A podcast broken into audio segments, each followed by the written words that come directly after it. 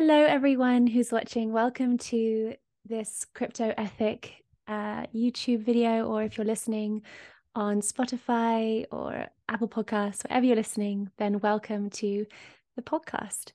So it's so wonderful to have you join us. Uh, my name is Tansy Baigent, and I am the founder and lead coach of the Crypto Ethic, where we gather online in community around crypto and Bitcoin, and where I offer classes to help guide people through the process of learning about Bitcoin and crypto. And we offer these videos as a chance to bring information, discussion, and at times a little bit of news.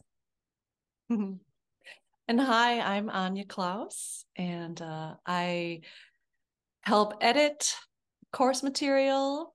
I like uh, chatting about strategy with Tansy, and uh, I'm sort of the cohort or co-conversationalist on this uh, on this channel where we share stories about Bitcoin and crypto and our thoughts on it. So, welcome. Thanks for joining us. And to lead in now, just to say, if anyone is enjoying this show, uh, then please feel free to uh, like and subscribe to the channel. We would love to have you join us. So, today we are going to be talking about something that is quite prevalent in the Bitcoin space at the moment, which is Bitcoin NFTs. Mm-hmm. And for some people, both those concepts are going to be difficult to understand, but we're not going to go into what Bitcoin is right now. But what I do want to speak to is NFTs. So we have heard about NFTs via Ethereum before. So on the Ethereum chain, um, you can have NFTs. Basically, that means that, it means non fungible token, and it means that data can be passed along the Ethereum network or the Ethereum chain. And essentially, that was what differed sort of Bitcoin and Ethereum. So there were two coins. Ethereum was based on the um, underlying technology of Bitcoin, but it added in an ability to have a smart contract, which allowed these extra pieces of material, so photos or pictures, to be sent along the blockchain with an NFT on the Ethereum chain, it actually gets sent out. So the there's a kind of a big file storage place called the Interplan- interplanetary file uh, system, I think it is, um, where these NFTs live. So they don't live on the Ethereum blockchain; they kind of live off it. But there's a little sort of piece of data that just links to that file. So that's just a really kind of brief explanation of NFTs as we see them on Ethereum. And so NFTs have become a really big thing in the crypto space in general. So you'll see it as art. So a lot of people are trading art, trading like little NFTs to get into groups or spaces. So there might be little images. Um, and maybe we can talk a little bit about NFTs. So, how have you found NFTs so far? Have you been encouraged by them, Anja?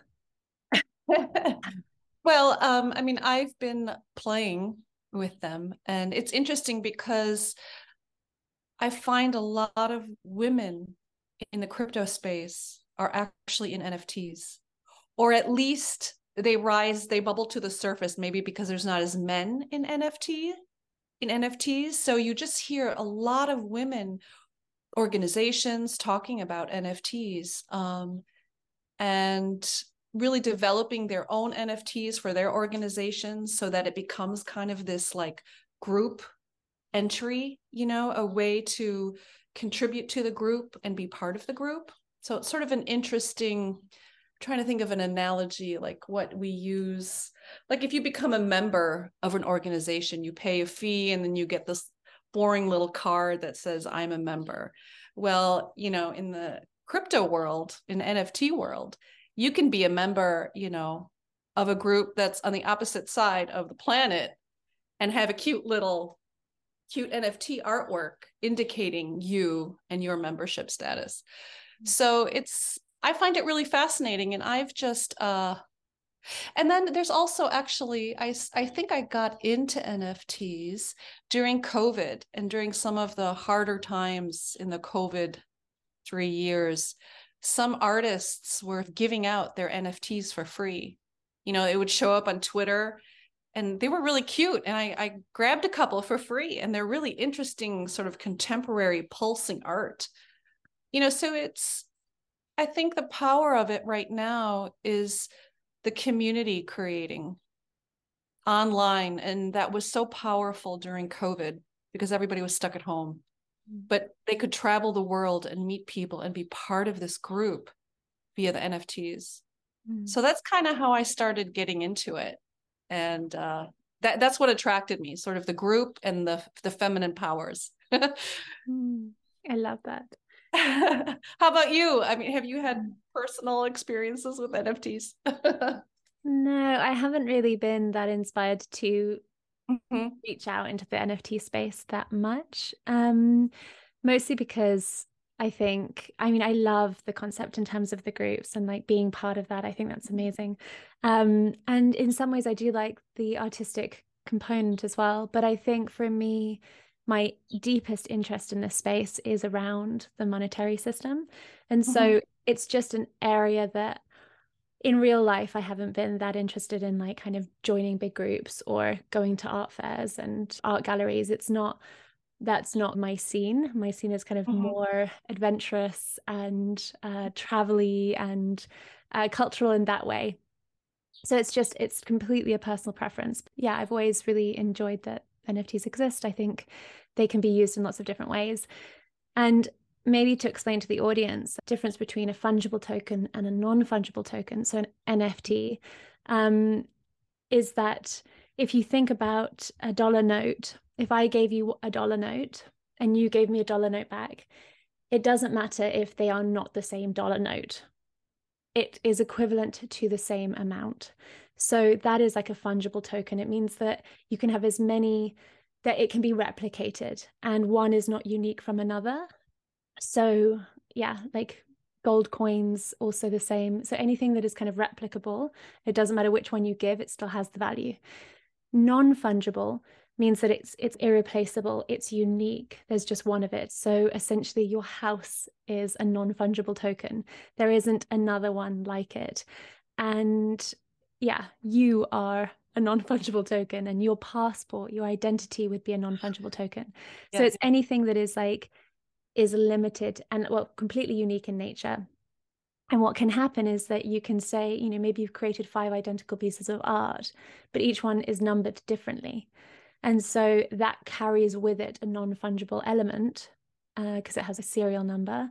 So that gives it a sense of um, uniqueness, which people trade with as well.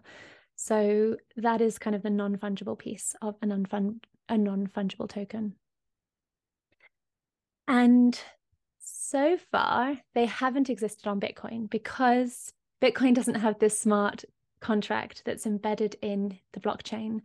So, like I said with Ethereum, in each of their uh, in each of the transactions, so where the transactions are coming in and those get added to the blockchain at a node, at that point when they get added to the blockchain in that block, you can there is an ability there's like a sort of smart contract piece and there's an ability to obviously add in uh, content which links to this other data storage.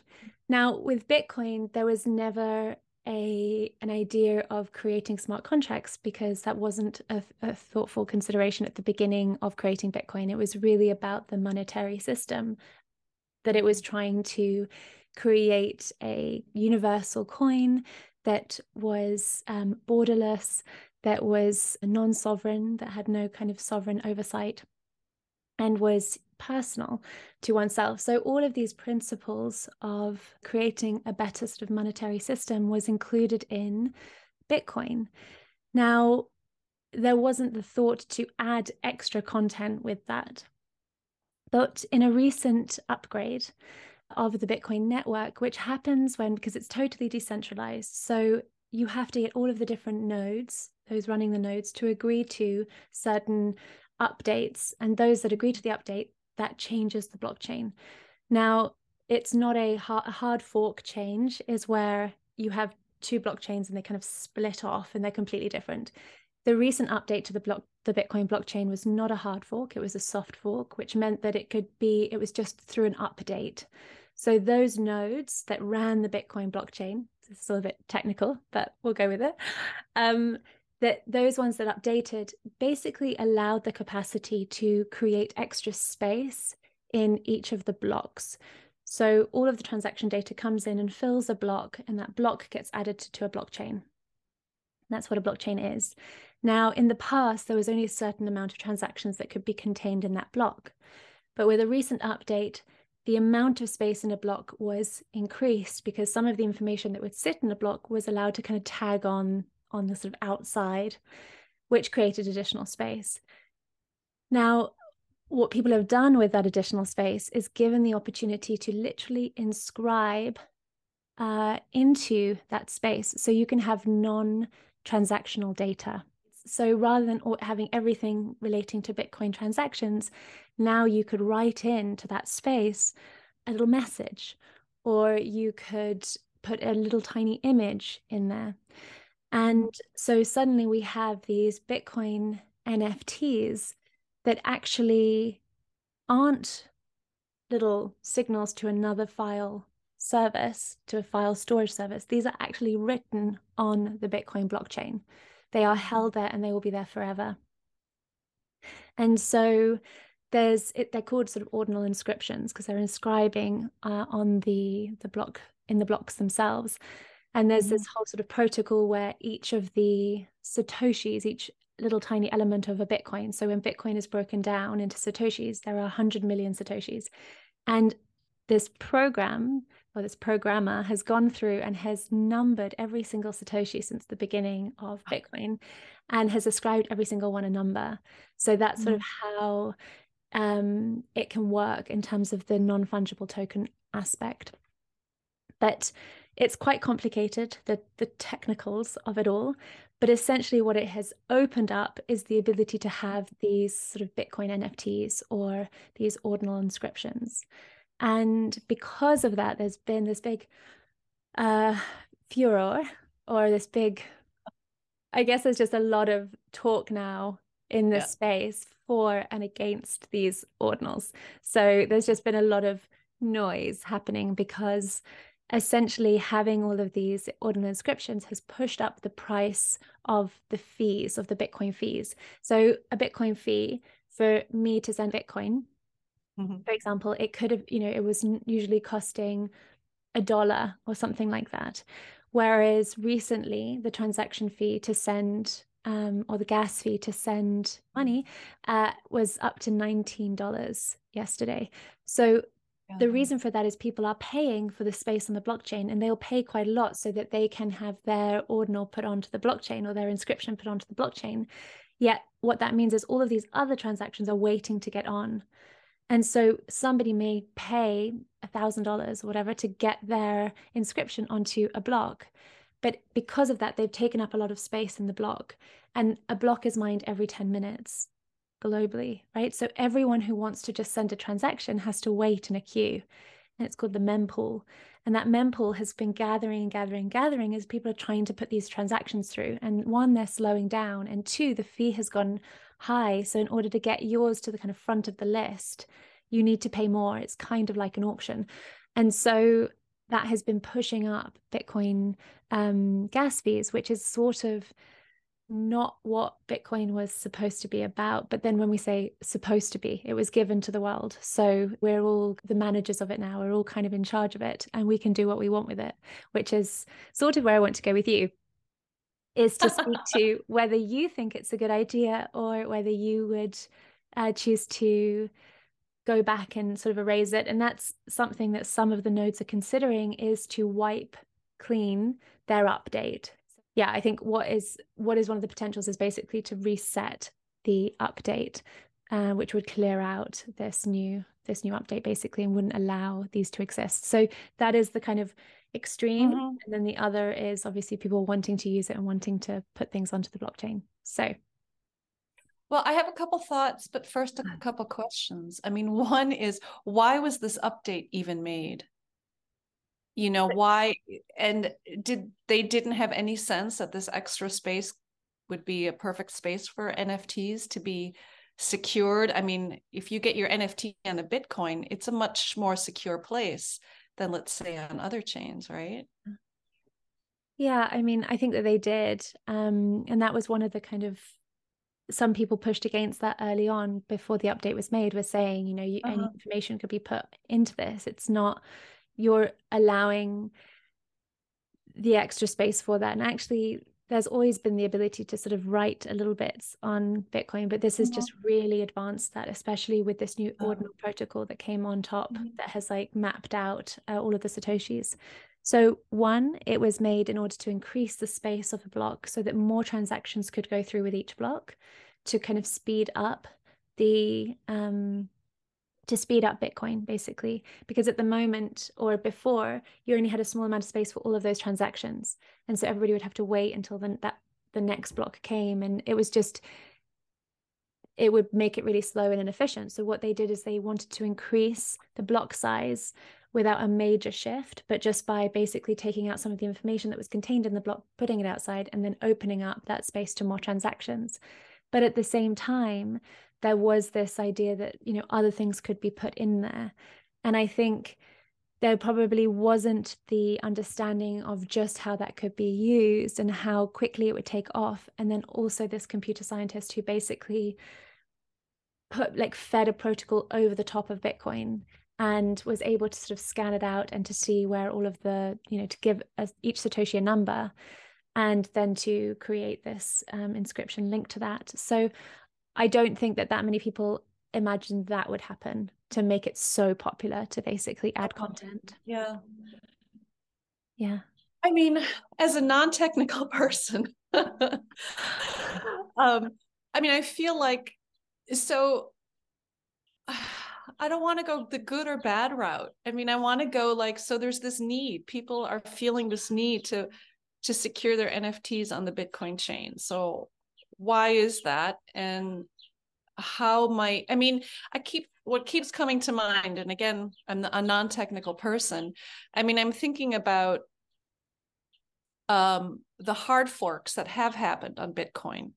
And there seems to be like the bch is that where there's another bitcoin blockchain but it's a you know, again, maybe I shouldn't even be going this direction because I don't know, but I'm just thinking in my mind, could there be more than one blockchain, uh, Bitcoin blockchain, where somehow they're related, but they're different, one allowing a place for these NFTs that really want to go there. And I've onto the block Bitcoin blockchain, I've heard that, I mean, it seems because it seems to be a more secure place. So in terms of future NFT world which will most likely include like like you said your house. Your house contract is not going to be a thousand papers that you have to sign that's sitting in a dusty file in your basement. It's going to be an nft that indicates you are the owner of this house. Um you know and there's very all these different ideas about how we can use nfts to indicate unique identity and unique ownership which seems to be important because of all this AI stuff happening and you just all this ability to pretend to be somebody. Um, but I'm going too far out into the technical world. But it's like all of this, all these little bits and pieces are sort of part of this puzzle. Uh, so I feel like it is this an opportunity to push the Bitcoin maxis and the non-Bitcoin maxis to a place where they can think about where can we have NFTs outside of the mon- sort of the Bitcoin monetary blockchain, like you were talking mm. about, that you're very interested in. Mm. Okay, so that's yeah. so you know I couldn't give you a good or bad, um, but I for me it's just interesting and fascinating and what what can this direct us to in terms of creativity and satisfying these needs that are showing up. Yeah. I mean where i would speak to for that is well let's start with the the, the hard forks as you have um, bitcoin cash which is what you were talking about and then you have bitcoin yeah. satoshi's vision. So those were like broken off of the main bitcoin blockchain and you know they exist alongside. So technically you could have a hard fork that did do the same thing where those who want nfts can go down a bitcoin nft route and those who don't go down the main bitcoin route. And i think that would probably be a good idea. Um you know hard forks are big things to maneuver and navigate and um yeah they're they're kind of they're it's sort of the last case scenario but it's a possibility. And i think that I would say that that is possibly the best option, or to, you know, personally to mm-hmm. utilize. For me, you have the capacity to use NFTs on another system, Ethereum, for example. You have plenty of opportunity to do it there. Like if you want to hold NFTs, if you want all of that information to be inscribed um, or to be held long term, you know, Ethereum exists in, for that. I think for me with Bitcoin, it really is the only kind of um, alternative to our uh, mm-hmm. global financial system, right? To a global monetary system, and potentially as a new version of the gold standard, so a Bitcoin standard. And to see Bitcoin in that way, to see why it was created, and to see its potential and how powerful it is, and that this is a really amazing, legitimate uh, form of money that is not part of this global system of power politics. And I think that's so important that to eradicate the trust in it or to kind of minimize its functionality in that capacity because you want to play for me, it's a difficult one. I just don't think, I think there are better places to have NFTs. And I know that for some people, I'm like, I'm outnumbered on my on my opinion but i feel that we have this brilliant system that people are using let's keep it that way if you want to play with nfts then either we do a hard fork or you move over to ethereum why does it have to be done on bitcoin and my problem with it as well is that one, you don't know who is uploading information. So someone could take the deeds for your house and put it on with their name. So how can you trust who is putting that on there, right? Because those nodes, those people who are um, operating the nodes and verifying the network, they don't know what's mm. right or wrong. They do know in terms of transactions. They know if if something is right or wrong. But in terms of you putting on a deed to your house like they're not going to know whether that's your deed or someone else's deed. So it doesn't it could just create this mess where the bitcoin net like the bitcoin mm. blockchain is just filled with rubbish content. And two is like what ima- like imagine that someone puts on there the the designs for a 3d printed gun which is illegal. So suddenly it will sit there forever where right. and suddenly it's like maybe we can't use bitcoin because it contains information that everybody can see and it's illegal information that no one is allowed to see so i think why would why are we wanting to open the door to something that could ultimately be bitcoin's downfall when bitcoin yeah. as it is is a really amazing system and what it does it does well so, why are we obsessed with tinkering with things like that? Why can we not just create something new or use a different blockchain? I don't understand that need to create that yeah turmoil and undermining of the importance that it provides. So. Yeah well thank you. You've convinced me. It's a bad thing. Bad bad. But but i mean i can see why because I mean, again, as a non technical person in this field who's trying to understand, I mean, the benefits of having that NFT, like let's say it is your house deed. But then I'm thinking, okay, what about maybe this is the perfect uh, opportunity for Dogecoin, Doge, the Doge block, Doge, Dogecoin blockchain. You know, maybe because it sort of has some similarities to Bitcoin, but it has an ev- a never ending supply. So monetarily, it's maybe not the best thing. But could that be a place where you could, because it has sort of a life of its own? I don't know. I'm trying to think of alternatives. Mm-hmm. and, but that's putting a, a very, and it's not just play, you know, it's not just, you know, group membership pictures, but it is like bigger deals. Like it could be your, again, house deed is what comes to mind, but I think there's a lot of different, more uh, serious elements in terms of NFTs and that's why they're looking to the bitcoin blockchain because it is a place. Now of course there's always going to be nefarious actors like the gun person putting you know and that's but i agree you know in terms of the monetary system that's really the beauty of bitcoin. It offers us this alternative and to mess with the blockchain can really uh, screw up this mm-hmm. alternative for us that we that is ne- necessary for us to get out of this bad situation we're in in terms of the economic system globally. Yeah. Yeah. And you know there are other blockchains like or there are other systems that exist like filecoin is about containing mm-hmm. protected information and right ethereum does operate in the same way as as bitcoin like in terms of having nodes all around the world and it gets you know it's distributed and it's um, downloaded in lots of different places i think the mm-hmm. weakness mm-hmm. in ethereum is potentially it's moved to proof of stake and the fact that it's so pivoted around vitalik buterin who's the founder but i mean for most people who are into ethereum they believe that it will go on forever and so that's you know a legitimate place where nfts can exist and I also don't understand why you want to have all of your information publicly available. You could have you have a private wallet where you have content existing there, or even like you would do on Ethereum with an NFT that you could maybe make private, but then could show if needed with a password or something like that. You know, there are ways to protect information so it's not seen by everyone, but maybe to reveal it if it was under dispute. But anything you put on the Bitcoin blockchain is there to see from, you know, everybody can see it until the end of time. And I do understand the argument which is one of the arguments about it is that Satoshi releasing Bitcoin, it was never, it is what it is.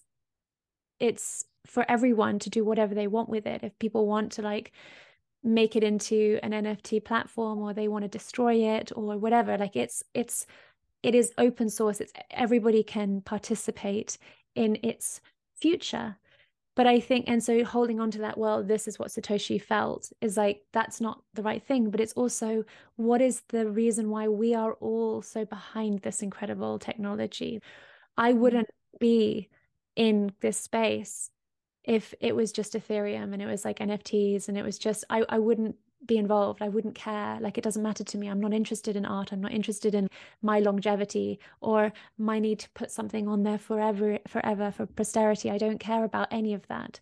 I care about the future of our world in terms of the monetary system and we have no alternative and finally we have we do and it's like i can't think of a the same example but maybe it'd be like having a second sun that would give us energy, you know, would like light our lights up forever without us needing to do anything. We think actually it's really pretty as a pendant. And so we break it, break up this sun and mine it and make it into jewelry that's totally useless, but is pretty.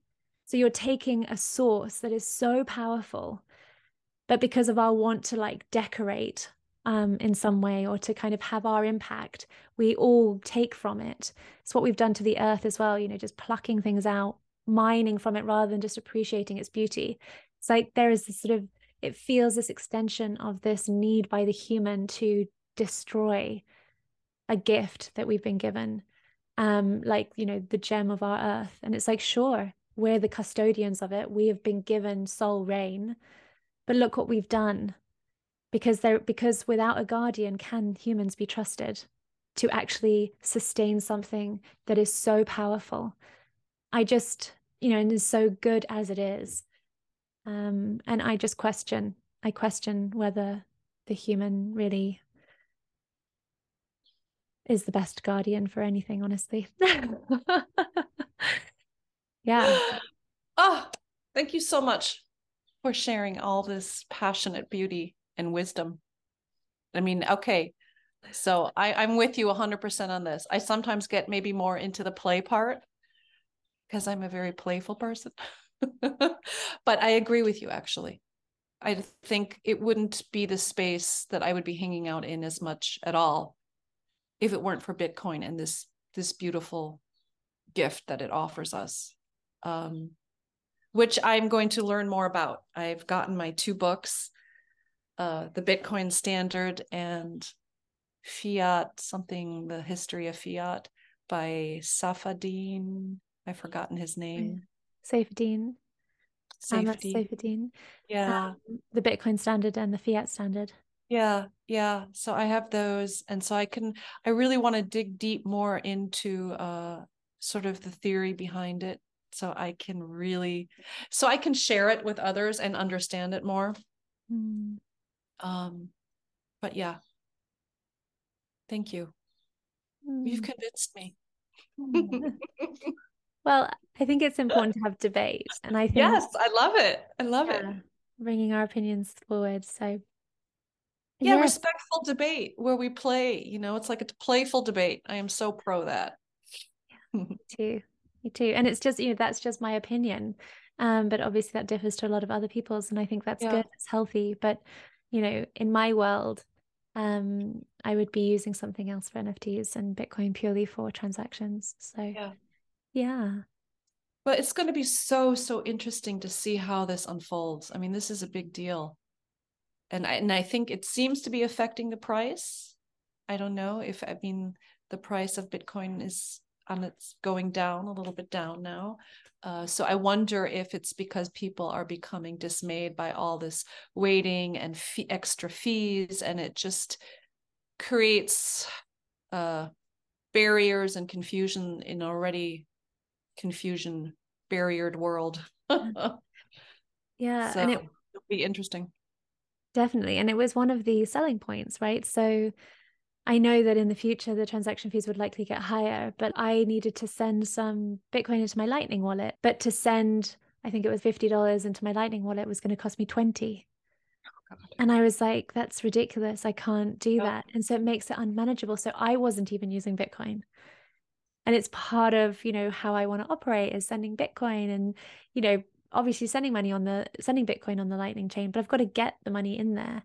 And in the US, you guys have Strike and you can put fiat straight into your Strike wallet. But in the UK, we don't seem to have a wallet where we can bring in fiat and then use the Lightning network, or it's like a big high fee to do that. So it's just frustrating to want to use Bitcoin and to not be able to because the fees are so expensive. And that's what happened with Ethereum. As soon as like people got really into doing NFTs on Ethereum, like Ethereum fees at points were 50 to $100. And it's just unmanageable, it's unworkable. And I just I feel like people would be more legitimate of that or they'd be more behind that if it was because it was pushing Bitcoin's price up because everybody was using Bitcoin, then because the price is staying pretty much the same, if not going down, and just people are playing and pushing prices up to ridiculous amounts of money. So it becomes unusable, um, other than for a long term store of value. And at the same time, if they are eating away at the Bitcoin blockchain by creating this, if, if they're making a mess of it, you know, and they are putting in their like 3D guns, you're jeopardizing the future of Bitcoin. So then that money that you've got sitting in there could be worthless. So it just it it the potential for it to be undermining is much higher than just leaving it as.